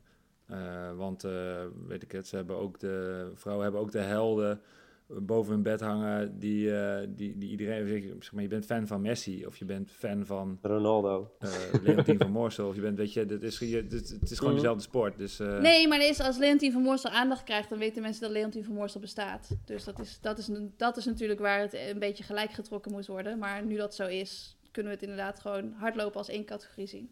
Ja, vind ik Ja. wel. is toch ook mooi? Ik denk Ja. dat er een heleboel Ja. eh, dames en meisjes ook Elliot hebben aanstaan moedigen. Eh, dat denk ik ja, ook. Ja, Dus. ja. Ik heb nog één afsluitende vraag. Ehm, dat is Oh, misschien oh. een moeilijke. En die komt van Katrien. Wat is de allergrootste flop in de eh, hardloopwereld van de afgelopen 15 jaar? Heb jij, je hebt natuurlijk zoveel dingen voorbij zien komen. Heb jij eh, en misschien een, eh, een, een, Een bepaald type schoen wat eh, zo geflopt is? Of is dat... eh zo. Ik, ga er, ik moet daar helemaal over jij nadenken. Oh, ik weet wel een leuke die wel echt slecht is. Is, is, Nou, is gewoon op. van mijn eigen merk. Dat ik dat toch ga zeggen. Nee. maar ik weet nog dat ik die vroeger kreeg. Dat is wel echt een, een oud paar schoenen. Maar weet je nog dat Nike, dat ze toen van die shocks hadden gemaakt? En dan waren wel zo'n schoenen Ja, met... En die hadden zo vier of zes van die, eh, van die Ja. veren. Oh, die- En, en nu dragen sommige, ja, tokkies dragen ze wel eens een beetje zo eh, casual. ik vind het echt een tokkie schoen. Sorry. Sorry, heb jij ze nu aan? Nee, je hebt ze niet ik aan. Zit, ik zit op mijn sokken. ik zit op mijn sokken gewoon. Niet op je Nee. shocks. Maar die waren, die waren, dat paar werd ook aan mij gegeven. Van, ja, daar kun je gewoon in gaan hardlopen. En ook omdat ik dat dan weer een speciale schoen Mhm. vond, dacht ik... Dan ga ik iedere keer als ik naar een wedstrijd ga, dan ga ik de warming-up in mijn shocks Ja. doen. Nou, het was echt een verschrikkelijke schoen. Omdat het zo vierkant was, dat je echt maar op één manier kon landen. Dus het was echt... eh, Zilver met groen, eh mintgroen waren ze voor dames. En eh, zilver, donkerblauw voor heren. Nee, klopt. Nou ja, die past er wel in. Eh, denk ik inderdaad in de grootste flop. Maar eh, voor de rest, ik vind het eigenlijk heel lastig. Want ik denk daar altijd niet zo lang over na. Eh, echt heel lastig. Ik Ja, ben, weinig nou flops. ja, Dat het is ook zijn er zeker. Maar ja. ik, eh, Nou ja, en je hebt natuurlijk na- na- dat het allemaal een beetje minimalist werd met, met Nike Freeze en zo. Dat is natuurlijk niet voor ieder, iedere soort training of lichaamstype Nee. een, een lekkere schoen om in te gaan rennen. Dus, Klopt, maar wat ik daarvan vind is dat er wel... Hè, dat is een periode geweest, eh 2010, 2014 denk ik een beetje, heeft dat ze daar gehad. Maar alle merken hebben daar wel eh, learnings van, eh, eh, van gemaakt en doorgevoerd in de huidige modellen. Dus ehm, Ja. ja. en eh, uiteindelijk niet... hè, Het vlakker staan bestaat nog wel, ehm, maar we hebben meer stack, dus meer zool. Uh, dus maar het Hmm. vlakker staan uh, uh, is nog wel redelijk Ja. doorgevoerd in, in veel uh, footwear. Dus dat um, is wel gewoon ook echt een learning geweest. Een, iets wat ja. toevoegde, toevoeging is geweest. Dus. Maar nee, ik heb niet echt een, uh, een mega flop eigenlijk, uh, iemand. Nee. Nee. Heb jij er nog een dan? Nou, we kunnen het nog even hebben over jouw volgende loopdoel. Niet dat dat een flopdoel is, maar eh, dat wordt eh, New York Nou, dat over wordt zes wel een flop hoor. Oh, oh, ja. nee, nee. Ik wil, eh, ik wil hem afronden. Ik wil je heel erg bedanken voor, eh, eh, voor heel veel eh, eh, schoenenkennis. Ja. Eh, ik wil je heel veel succes wensen Dankjewel. Ik ga vooral plezier maken, heb ik mezelf voorgenomen. Dus ik ga lopen en uh, Mhm. Met je selfie stick? Maar dat denk ik niet. Dat, daar ben ik niet echt van. Maar gewoon uh, genieten uh, is Ja. ook wel eens leuk. Ja. Vooral daar, denk ik. Ja, denk het ook. Het is je eerste keer in Het is New mijn eerste keer uh, dat ik naar de States ga, überhaupt. Oh, wauw. Dus Nou, dat uh, worden. ik heb al heel veel gezien. uh, maar ik ben nog nooit in de States. Althans, uh, ja, een keer een middag. Maar dat telt niet, vind ik. Een middag. Een middag, ja. Nee, dat was, ik was in Canada. Dus even de grens over Ah, en weer terug. Oké, ja. Heel lang geleden. Eh, Nou ja, heel veel succes. Dankjewel. Dankjewel. Ja. Jullie ook bedankt. We gaan je volgen. Ja. Alright. Hoi hoi. Doei doei. Hoi, hoi. Zo, dat was Tom. Dat, eh, dat was eh, veel eh, informatie over schoenen. Dat was mooi. Ja, super interessant. Ehm, en dan maak ik nu het bruggetje van schoenen naar speeltjes. Eh, vorige week gaf je een 9,5 of een 10. Volgens mij gaf je zelfs een 10. Ja. Dus ik verwacht nu een 1. Maar Een eh, speeltje. heb, je, heb je een nieuw speeltje of niet? Ja, ik heb een nieuw speeltje. Eerst weer de, de tune. Ik ben fan van de tune. Oh ja, de tune. 1, 2, komt ie. Speeltje van de week. Nou, kom maar op. Wat heb je? Is ie? Ik ga het weer omschrijven. Hou je stil, want dit is niet... eh, het ziet eruit als een lichtblauwe eh, houder voor hele kleine glaasjes bier. Het is volgens mij van siliconen gemaakt. Het zijn er twee, oh, het zijn er twee. Eh, met vier gaten in elke... Denk je vier, ja? Of denk je eentje meer? Oh nee, het zijn er vijf. Het zijn één grote en vier kleintjes. Ja, Nee, wat is het? Ik heb Ehm, geen idee. je had geen idee. Dit zijn eh toe spacers of toe separators, tenenspreiders. En we hadden het net al eventjes over je nagelslakken. Dus iedereen die wel eens een teennagelslak, die weet dat je er dan al iets tussen doet. Dit is niet hetzelfde, maar dit is wel iets waar je dus je tenen tussen doet. En dan ehm, rek je daarmee eigenlijk alle intrinsieke kleine spiertjes in je, in je voet. En als je wel eens last hebt van, eh van eh, peesplaatontsteking of zo, dan is dat wel goed om dat te doen. Eh, je kunt hier dus gewoon, nou ja, je doet ze zeg maar in als je gaat tv kijken of zo, even relaxen. Dus daarom is het wel handig, omdat je dus dat gewoon, je hoeft er niks voor te doen. Maar je kunt ze ook gebruiken terwijl je bijvoorbeeld eh balansoefeningen doet of zo. Jij kijkt er ook echt zo naar van, wat is dit? Nee, maar heb jij Maar- een foto, heb jij een foto dat je deze, dat je je voeten hierin hebt? Ja, Dat wil ik Ja. zien. is ook wel eens dat ik zo dan, dan lig ik op de bank en dan heb ik een, een zware trainingsdag gehad. En dan lig ik op de bank met die toe separators in en een eh maskertje op en mijn haar in de knot. En dan komt Andy binnen en zeg ik van, ik word toch gewoon met het jaar leuker. En dan zegt hij, ja, klopt helemaal. Ziet er echt niet uit. maar ehm, ja, dus de toe separators, ze zijn echt goed. Hoe is het met jouw voeten eigenlijk? Geef jij die een beetje liefde? Ja, heel veel liefde. Ik eh, doe er een sok omheen en ik kies een mooie schoen uit en dan ga ik lopen. Nee, ik verzorg me. Ja, nee, ik heb ook nooit problemen met mijn voeten eigenlijk. Dus, eh, Nee, dat weet ik wel, maar mensen die zeg maar. ehm, je rekt allerlei andere spieren en, en de voet wordt altijd een beetje vergeten. En ik ken wel meer mensen die ook gewoon een beetje rollen op een golfbal en zo. Maar gewoon echt dat rekken en ervoor zorgen dat die, dat die tenen een beetje ruimte hebben, is wel belangrijk. Want er zitten natuurlijk ook allemaal zenuwen tussen, ehm, tussen de tenen, zeg maar. Die gewoon soms niet genoeg ruimte krijgen, omdat we iedere dag onze voet de hele dag in een schoen doen. Waarbij die tenen eigenlijk een beetje worden samengedrukt. Vooral als je hele smalle schoenen aan hebt. En eigenlijk is dat niet heel natuurlijk. Dus ehm, daarom is het wel goed om die tenen een beetje extra ruimte te geven. En als je ze eenmaal gebruikt, zeg maar de eerste keer dat ik deze gebruikte ook, kon ik ze ook maar gewoon een half uur of zo in doen. Of om in, ja, ik weet niet hoe je het zegt, dragen. Ik Gebruiken. ze maar een half, half uurtje dragen. En daarna moesten ze echt weg, omdat ik gewoon, ik kon er gewoon niet tegen, omdat ik het gewoon niet gewend was. En nu kan ik gewoon rustig een heel avondje Netflix en dan heb ik die dingen gewoon in. En het is, eh, ja, je traint dan ook een beetje die spiertjes beter. misschien. Wat zei je? Je traint dan je, je voetspiertjes ook een beetje, denk ik, of niet? Ehm, ik weet niet of je er direct sterker van wordt. Het is wel zo, als, je dan, als, ik ze, als ik ze gebruik, als ik bijvoorbeeld balansoefeningen doe, dan merk ik wel dat ik op een andere manier moet balanceren. En dat ik wel spiertjes gebruik die ik normaal inderdaad niet zou gebruiken. Dus dat is wel, eh, ja, ik, ik, denk dat het wel, wel goed is. Omdat anders dan ja, gebruik je steeds alleen maar je grote tenen om niet om te vallen. En nu gebruik je gewoon je hele voet. Dus ehm, Wat Ja, kosten ik ze vind- en wat is het ik zuiver? vind een goed speeltje. Nou, je kunt ze gewoon online kopen. Ik weet niet meer wat ik hiervoor betaald heb. Maar als je gewoon zoekt op eh toe separators of tenenspreiders of zo, dan kun je ze ongetwijfeld vinden. Volgens mij hebben ze ook, eh, hoe noemen ze nou? Ehm, ja, ik weet het ook niet Ik- meer. Ja hoor, silicon toe separators 6,49. Nou, dat, dat is Ja, de- inderdaad. dat zijn het, de kosten het, niet. het kost geen drol. Maar weet je wat ook zo is? Kijk, zoals ik al zei, ja, jij, jij lakt je teennagels denk ik niet zo vaak, of wel? Mag Eh, wel nee, hoor. nee, je mag gewoon die recent niet teennagels lakken. Nee, maar goed. Iedereen die teennagels lakt, die, eh, die weet ook wel dat je er dan het makkelijk even iets tussen kunt doen. Dus je kunt het ook gewoon met een, eh, weet ik wat, met een stukje keukenpapier doen of zo. Dus op zich doet het niet iets wat, een, wat iets anders wat je al thuis hebt niet doet. Alleen het handige hieraan vind ik dat als ik ze zie, dat ik er dan herinnerd word. Oh ja, Ja. ik moet die dingen in doen, want dat is beter voor mijn voeten. Dus het is vooral eigenlijk dat ik eraan herinnerd word. Dus ehm, ik ga ze niet een heel hoog punt geven. Ik gebruik ze wel veel. Ehm, dus ik krijg toch nog steeds een 7. Ah, vind ik mooi. Vind ik Ja. mooi. hey, we gaan zo naar, ehm, naar Klaus. Ehm, Klaus, de eh bidon-aangever van Elliot Kipchoge tijdens zijn wereldrecord eh, race afgelopen weekend in Berlijn. We zijn allebei enorm fan van Klaus. We zullen in de show notes een linkje zetten naar een artikel waar ook allemaal filmpjes van Klaus in staan. Dan zie je Klaus zwaar gepassioneerd van punt naar punt racen op zijn racefiets.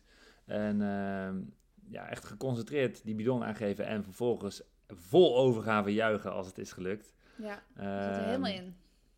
Ja, het is echt mooi om te zien. Dat moet je echt even kijken. En, eh, maar het is een mooie baan. Ik was echt wel een beetje jaloers. Het is een leuke, leuke baan. We moeten zo eens even vragen hoe die, er, eh, hoe die eraan komt en wat het allemaal inhoudt. Ja, inderdaad, of je moet solliciteren. Hoe, hoe werkt dat? Ja, dat, zullen we dat als eerste vraag stellen? Van, eh, Ja, hoe ging het sollicitatieproces? Ja, inderdaad. Moest je dan alvast oefenen of zo. En dan was er dan iemand die dan in de lobby van het hotel flesjes ging aanpakken. Ik weet het niet. Ja, moest hij ook een case doen. Dat je het eerst moet Hmm. bewijzen onder hoge druk. Nee, maar Ja. even serieus. Het is een, leuke, het is een belangrijke taak. Want eh, eh, we hadden in de vorige podcast ook Ar- Armand over, eh, ja, over energie tijdens een marathon. Het moet, het moet wel goed gaan. Ja, de temperatuur van het flesje moet goed, de hoeveelheid. Je moet ook geen flesjes verwisselen, denk ik. Dus het moet wel allemaal, allemaal goed gebeuren. we gaan hem alle vragen stellen. Nou, Komt roep hem er maar bij. And there he is, live from Berlin. Klaus, welcome in our podcast. Yes, Bottle Klaus. Hello, Imo and Susie. Hello. Hello from Berlin. Yes. Nice to meet you. so what do they call you in Germany? The Flaschen, Flaschenbro or something? Uh, no, no, no, no. The, the nickname is from an Amer- American uh, um, show, and uh, it's called uh, uh, Bottle Klaus. Oh. And uh, the cu- curiosity on last Sunday was that all the uh, um, supporters at the uh, at the course were shouting "Bottle Klaus." So I, I was uh, uh, cheering back. So very nice, a very nice uh, incident. Yes. Yes, we love uh, watching you on the bike and handling all those bottles to uh, Kipchoge. And thank you for doing that because the world record is uh, also a big achievement of you. But uh, first of all, how was the application process for your position? Yeah, I dis, uh, I do this job for 25 years, and um, in uh, 2018, uh, I supported uh, Kipchoge uh, for the world record 2018 in Berlin, and um, I uh, I go back in 2017. Sorry, because uh, that would show it, better. Uh, I supported him. Uh, luckily, in 2017, uh, there was a very rainy uh, competition, so he did not perform best um, his personal best. So. Um, also, it, it, went very well in 2017. So the management asked me for 2018 to do this job again. Mm-hmm. Uh, and uh, I was um, really uh, yes was a nice gesture because it went well in 2017, and they want the bottle passing in a in a good way. So. Um, I did a good job in 2017, so uh, it went also well in 2018. Uh, and um, but I have uh, two positions. Um, either I'm the team leader of the volunteers uh, and uh, I'm also passing the bottles. So mm-hmm. I do the job passing the bottles in, uh, since 1987 and uh, team leading since uh, about 10 years. Since 1987, you have bottle bottle handling experience. Yes, we could madam. see that. That was uh, that showed. yeah, but um, in 1987 we started running with the runners in the aid stations about 100 meters and passing the bottles during running. Wow. But um, in the the last years, it was uh, forbidden to run with them, so we have to stand directly in the aid stations between the gaps uh, between the tables, mm-hmm. and are not allowed to move into the um, race area, but have strictly to stand at the line. They, yes, I saw the line. Yes, there was like a yes, pink yes, line or something. Yes. Yeah, yeah, yeah, yeah, yeah, yeah. So uh, it's very strict now. So we are very um, strong at the position uh, and are not allowed to move. Yeah. And every time. Uh, every time you're handling a bottle successfully, we see that you are very happy with it. Um, what were you most afraid of going wrong? What is the, oh, the tricky yeah, part? Yeah, yeah, yeah. yeah. There's, uh, there can happen a lot of things that you might have seen two scenes in the transmission uh, that showed good what can happen. Uh, at the first aid station, uh, kilometer five, it's very uh, tension. It's very exciting because it's the first uh, station. Um, you see your athlete. Luckily, Kipchoge and me, we know each other, but mm. often you don't know the athlete, you don't know how he's looking, and uh, the same to the athlete. They have no idea how your uh, his volunteer or her volunteer is looking like. So this is the most exciting, and they are very close together at this station, at the stage of the of the um, competition. So there are up to 10 um, athletes coming with a speed of 20, 22 kilometers an hour, uh, running to the aid stations, hoping uh, to get their um, nutrition, to get their bottle. And they're very close together. So uh, this time at uh, uh, aid station number one, kilometer five, the pacemaker was looking at my bottle, at Kipchoge's bottle, and Ooh. fixing it and want to uh, catch it. Uh, but oh, luckily I realized it. it took my arm it. back, and then one one uh, meter behind was Kipchoge again. So I was, uh, you see it uh, in the clip, uh, passing it mm. to him, and it worked well, luckily. so, so how many of those stations were there? Uh, 13. We have uh, each 5k till 15 and then 2.5k.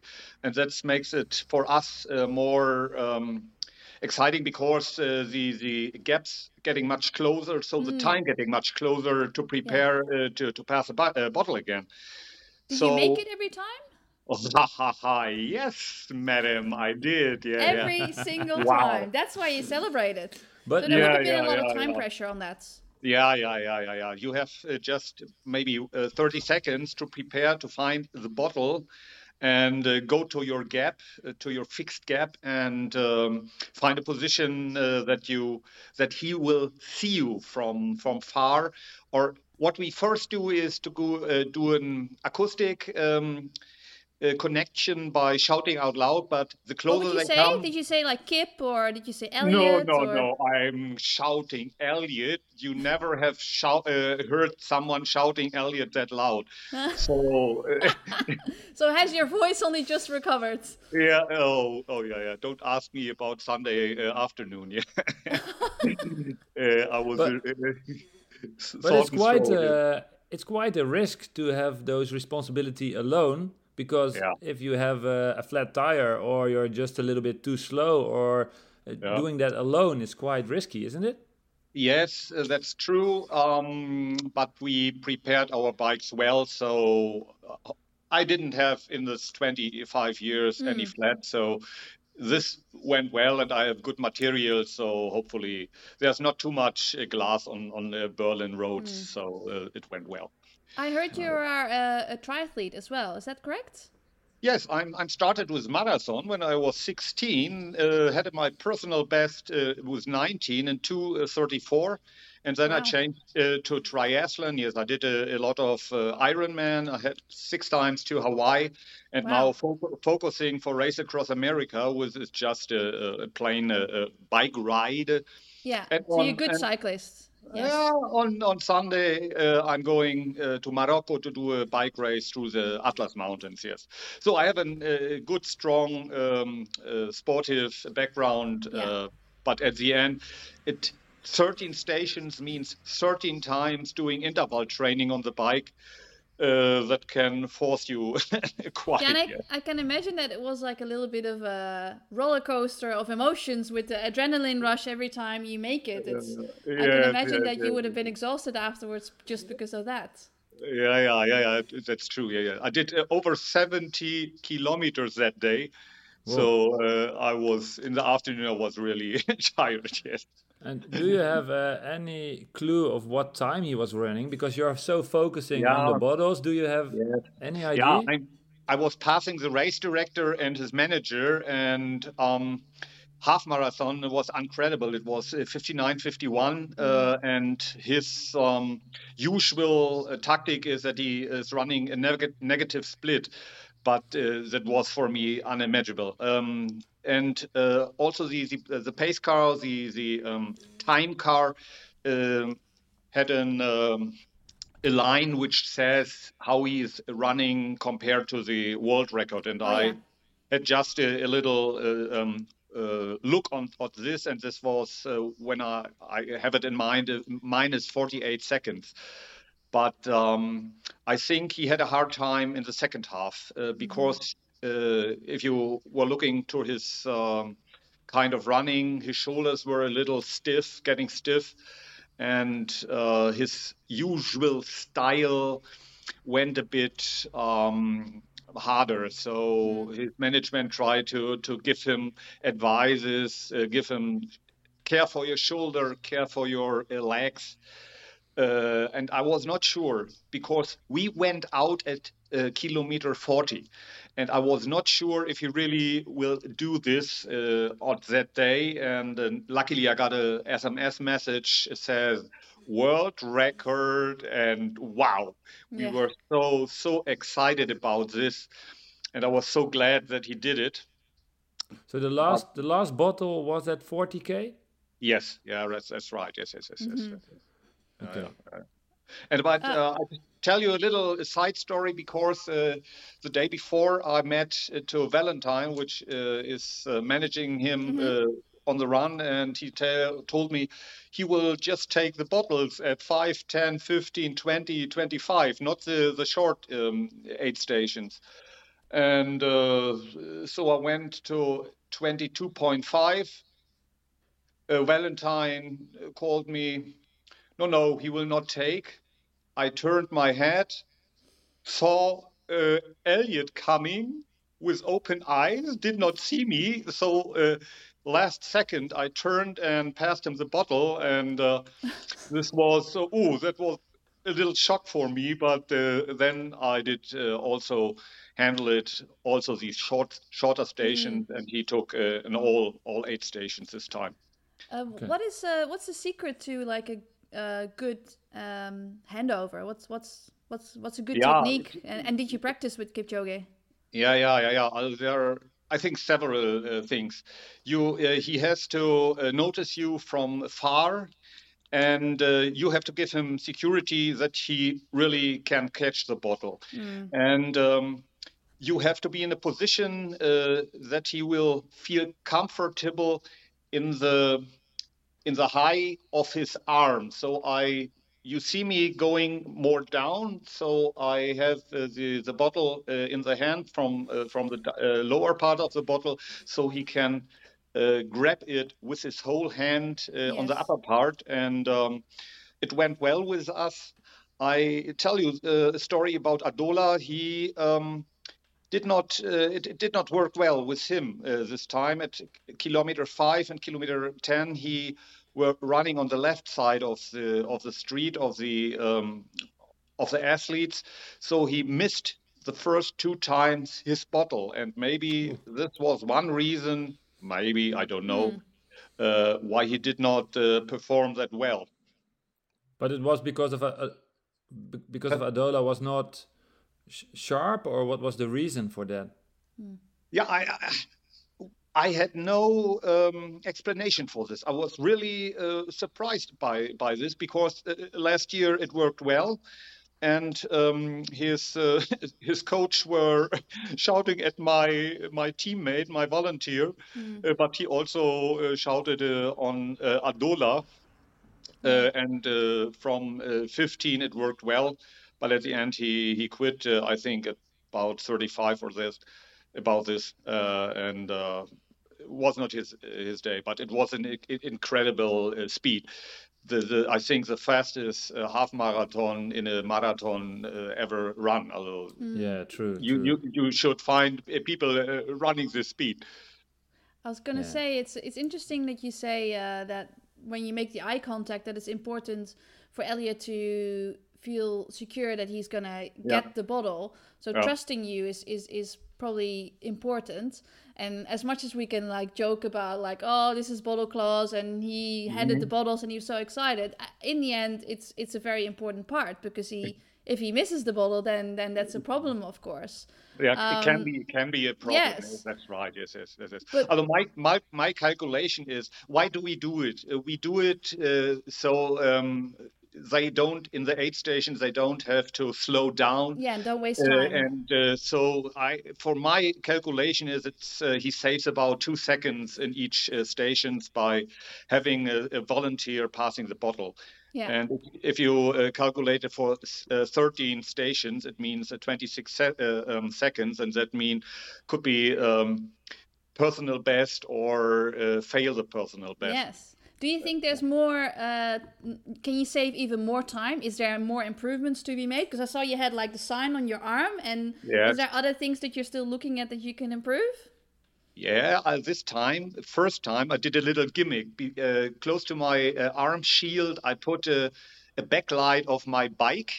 Oh yeah, Uh, so it uh, uh, like like I don't know uh, the the um, Yeah, the lights up? northern the northern star he he so he can focus it from far the red star on my arm and uh, just focus on this uh, because there are up to five six arms uh, in the in the course uh, passing bottles. So it's really hard also for the athletes to um, to find their bottles. And so i try to to give him a little uh, hint by by putting my backlight on my arm yeah. Did he thank you after the race? Did you talk to him after the race? yeah we tried to we tried to uh, meet him yesterday but he was so tired that he was sleeping when we we wanted to meet him that's what's a little uh, pity but uh, Marlene from his uh, uh, management she gave me a little uh, box of uh, little presents um, uh, to say thank you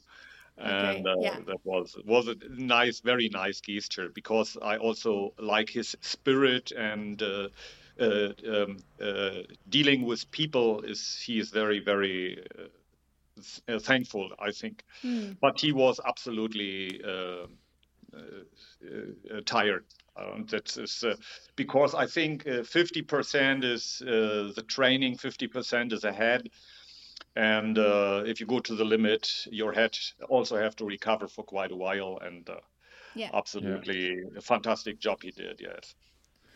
In uh, in a previous podcast, we learned uh, everything about the temperature of the of the the bottles. Uh, how do you keep the water bottles at the right temperature? Are you? Is it, is it, I've never never heard about this, but uh, we have very, but we have uh, Because you're at in the table, right? Yeah, yeah, yeah. But uh, in the night, it's uh, Fort Knox. In the hotel, we have one room with a with a secret key, and just one person has this key. Uh, but uh, um, on on Sunday, we had perfect weather. In the morning, we had, I think, about uh, 10 degrees, but it rises uh, till uh, 16. But uh, the, the temperature of the water, or it's not uh, water, it's uh, more Yeah. nutrition inside, is about also the, the, the temperature of the air, so 16, 16 yeah, degrees. so it was already good. Yeah. Yeah, yeah, it must be, must be. Otherwise, uh, he will have maybe in his stomach any aching. But uh, the the nutrition he drinks, I think, is digested um, uh, not in the in the stomach, but uh, rather in the di uh, some somewhere I don't know in the guts somewhere down. Um, s- how many uh, athletes get their bottles handed? Because it's like a whole team you said you work Yes, with. yeah, yeah, yeah. We we are about 40, um, but uh, 35 of our troop is uh, passing the bottles. This time it was 19 for the men and 16 for the women. Hmm. Yeah, because it's it's that's that's that's not it doesn't happen at every marathon, right? So that's that's No, in, in. Berlin, in, in Berlin, we, we do this service because Yeah. um, we we want to give them uh, the the optimum uh, optimum um, atmosphere, the optimum surrounding to just to focus on je- their job, to do their uh, personal best, and uh, want to give an atmosphere just to concentrate on their job. And I think uh, seems to be successful. Yes. A, lot of people have asked um, if they can um, um, request your service for a marathon that they're going to run. Oh, Um, I did not would know you this. come to like Amsterdam or to any other marathons? Can your team come and help out at other marathons? Is this a possibility? Yeah, Yes, just uh, an ex- just an example. Uh, Emo Emo is running Amsterdam Marathon and he wants to hire you. Is that possible? Oh yeah, Uh, but uh, yes, uh, but what is your personal best, emo? Two twenty five. Uh, okay, wow, not too bad. Yes, okay, Yeah. But um, it depends on the price. No, no, no, no. I'm, I'm kidding. I'm, I'm kidding. But it What needs to be quick enough so you have the adrenaline rush. I understand Yeah, what you mean. It needs to be a challenge for you. yeah, but, you're only doing this in Berlin, isn't it? That's your uh, yeah, yeah, your yes, yes. race. yeah. and and we don't we don't get nothing for it. We get a shirt. Uh, you know this orange shirt. We got just that just a shirt shirt for for our um, service, and uh, that's all. But uh, it's just. Um, uh, for us, an honor to do this job, to be uh, part of the game, to be so close to these world-class athletes. So we do it absolutely for free. So it's uh, Well, you- emo- yes. You, you did a great job with that and, and helping with the world record, but you also brought a smile to many people's faces, I think, on, on Sunday. So that was a Definitely. It, it was very nice. Yeah. Yeah, yeah, yeah, yeah. It was for, for me also uh, a very nice day because Berlin um, supporters were cheering bottle cloud. Yeah, that was, was nice, but it was uh, also emotional touching me. Uh, this, this, this positive energy I got. Yes. Do you think he's coming back to Berlin? Mm, um, I was asking myself, why does he not run in uh, London? Um, I think Berlin is very, very fast. I, I'm, I'm not sure. I think he has to recover to to make his new uh, plans for the future. I'm not sure if he's going to Paris. Uh, that would be also an achievement for him. Um, maybe. Uh, uh, don't ask me. Better ask him. But not uh, not in September leave him uh, some uh, weeks and maybe ask him end of October, and then we he will tell us about his plans, his future. Yes. Um, and we also have lots of questions from our listeners. So I want to ask one of the questions that our listeners sent in. This is from uh, Raukus67. he says, I can imagine that you sometimes dream about handing the bottles. Uh, at least I would be having dreams about that. In your dreams, does anything ever go wrong? And what goes wrong in in your dreams? And uh, what have you changed in your plans because of that? it's more like Yeah. nightmares. yeah, yeah. Oh, oh, oh. This is uh, oh, uh, what? Although I have been uh, some trouble sleeping the night before. I, I tell you because I was expecting so many things going wrong, and. Um, uh, but uh, luckily it went uh, well. So, uh, but it's funny. Our um, oldest volunteer is 76, and uh, uh, we are an open group, and uh, each year there are some new um, volunteers want to join us, and mostly it it, it works uh, because uh, someone is getting sick or on holidays or whatever. Um, yes, no, but. The, the nights before it's very exciting for me. And uh, i do a lot of um, um, uh, con- uh, asking with the management what should we do? Are there any special special things i have to um, keep in mind? Uh, but uh, yes. No I- dreams, I- no bad nightmares. Oh no, nightmares! Not with uh, uh, passing the bottles. There are maybe other situations will uh, which infect me, affect me. Uh, what's the story about the vase and the tulip? Was there a vase with a tulip? Yeah, yeah, yeah, that was a nice, nice. uh, in 2018, we had a, a meet and greet um, when we had the pre-race meeting with the manage, uh, with not with the management, uh, with the race director, and I met um, Kipchoge in the lobby, and we were kidding a little bit, and there was a vase, and. I was asking him how should I uh, how should I uh, hold the bottle for you? uh, So you practiced. Yeah, so we practiced with the vase and the tulip. Yeah, but it, it also it also shows his attitude to the job, focused on the job, but also with a smile. Also Yes. have uh, have fun uh, with his uh, job. I think yes, very positive energy if you meet him. Yes. Same with you. Yes. Yes, yes, yes, yes, yes. That's right. Um, yeah, I think we have we have lots of other questions, but most most of them are like we're just asking how you got got into this job. I think a lot of people like to have your job, so you're you're very lucky you got to do it. Yeah, but but in, in 2017 it was a, a lottery we did. So Oh, it yeah. really uh, in our team we don't. Uh, not Klaus is always having the fastest or the best PB or whatever. So we had a lottery. So it was really uh, rather lucky uh, incident that uh, that I got in 2017. Uh, Elliot Kipchoge. Yes. do you ever want to run uh, Berlin yourself? And also, would you ask Elliot to hand your bottles then? maybe may, maybe in 20 years yeah then he will be 57 then he will be in my age and i will be oh i don't know how how old i am but uh, i prefer cycling it's much better for the knees and your your Okay. body yeah, yeah. Yeah, so you don't run the, the marathon anymore. no no no thank No. you thank Well, you. your PB is better than mine, so you, that's okay. yes thanks yeah, yeah. Do you have any more All questions, right. Emo? No, I've uh, well, yeah. Well, a lot of people are uh, asking what you said, and, and, and, and how nervous are you, especially for the first Oh. bottle? Oh, oh, oh, oh, extremely nervous. Yes, yes, yes. Because uh, so many thing, things can went wrong, and uh, and this my my shouting and my emotions are just uh, because it worked well and all the tension is going off and must come out and uh, but i have just two three seconds to be that enthusiastic because i have to to uh, catch my bike and uh, jump on my bike and go to the next station so it's not too much time to have emotions uh, in the second yes Yeah, but you're uh, on the TV. You always look sharp because you you are in a hurry after you handle the bottle. But the first thing you do before starting uh, riding your bike is looking behind. oh you see you see? Yeah, that's really good. yeah, the wor- the worst thing that can happen that there is an athlete uh, on the on the road and Yeah. you kick him.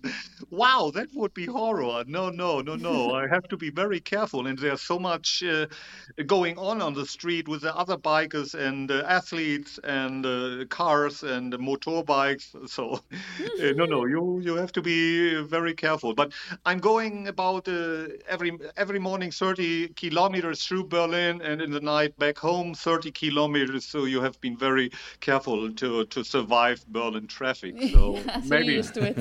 I have a second sense for this. Yes. Okay. Yeah. So, uh, will you travel with Elliot to any other marathons after this, or will you just wait till he Uh, comes back to uh, Berlin? Uh, no, no. I, we had no contact till uh, four years, till 2018. Yeah. um, i- if uh, Patrick Sang will ask me, uh, I would not say no, but uh, my focus is on my job, and I'm a civil engineer and have so many big pro- projects uh, that I'm uh, really. Um, my life has no not too much time, like unluckily, to, for for uh, doing more events like this. I see. So next time we see you in action will be next year at Berlin, perhaps for another athlete. Yes, yes. I uh, no idea what will happen. Let's see. And uh, yes, I can philosoph. I I don't know. I can't s- look in the future. I, I have no idea. Yeah. Well, thank you for everything that you do for the sport, because I mean these events they they are working well because of the volunteers. So I think that you know it's nice that we give that some attention to. So thanks for that. Yes, yes. Yeah, yeah, yeah. Thanks a lot for uh, asking me for this interview. Yeah, Have a thanks nice for your day, time, yeah. Klaus. yeah, best. Okay. Yo. Bye bye. Yo, Bye bye. Tschüss. Tschüss. Yes, good. Tjus. Ah, briljant dit. Echt heel leuk, leuk. toch? Ja, wat een leuke man die Klaus. En zo zijn we helaas aan het einde gekomen van deze 73ste aflevering van Suzy Q&A. Dank Suzanne, naast onze co-host ook onze technicus. Dank Tom, dank Klaus en dank u beste luisteraar voor het luisteren. Ook namens Suzanne, blijf luisteren en lopen.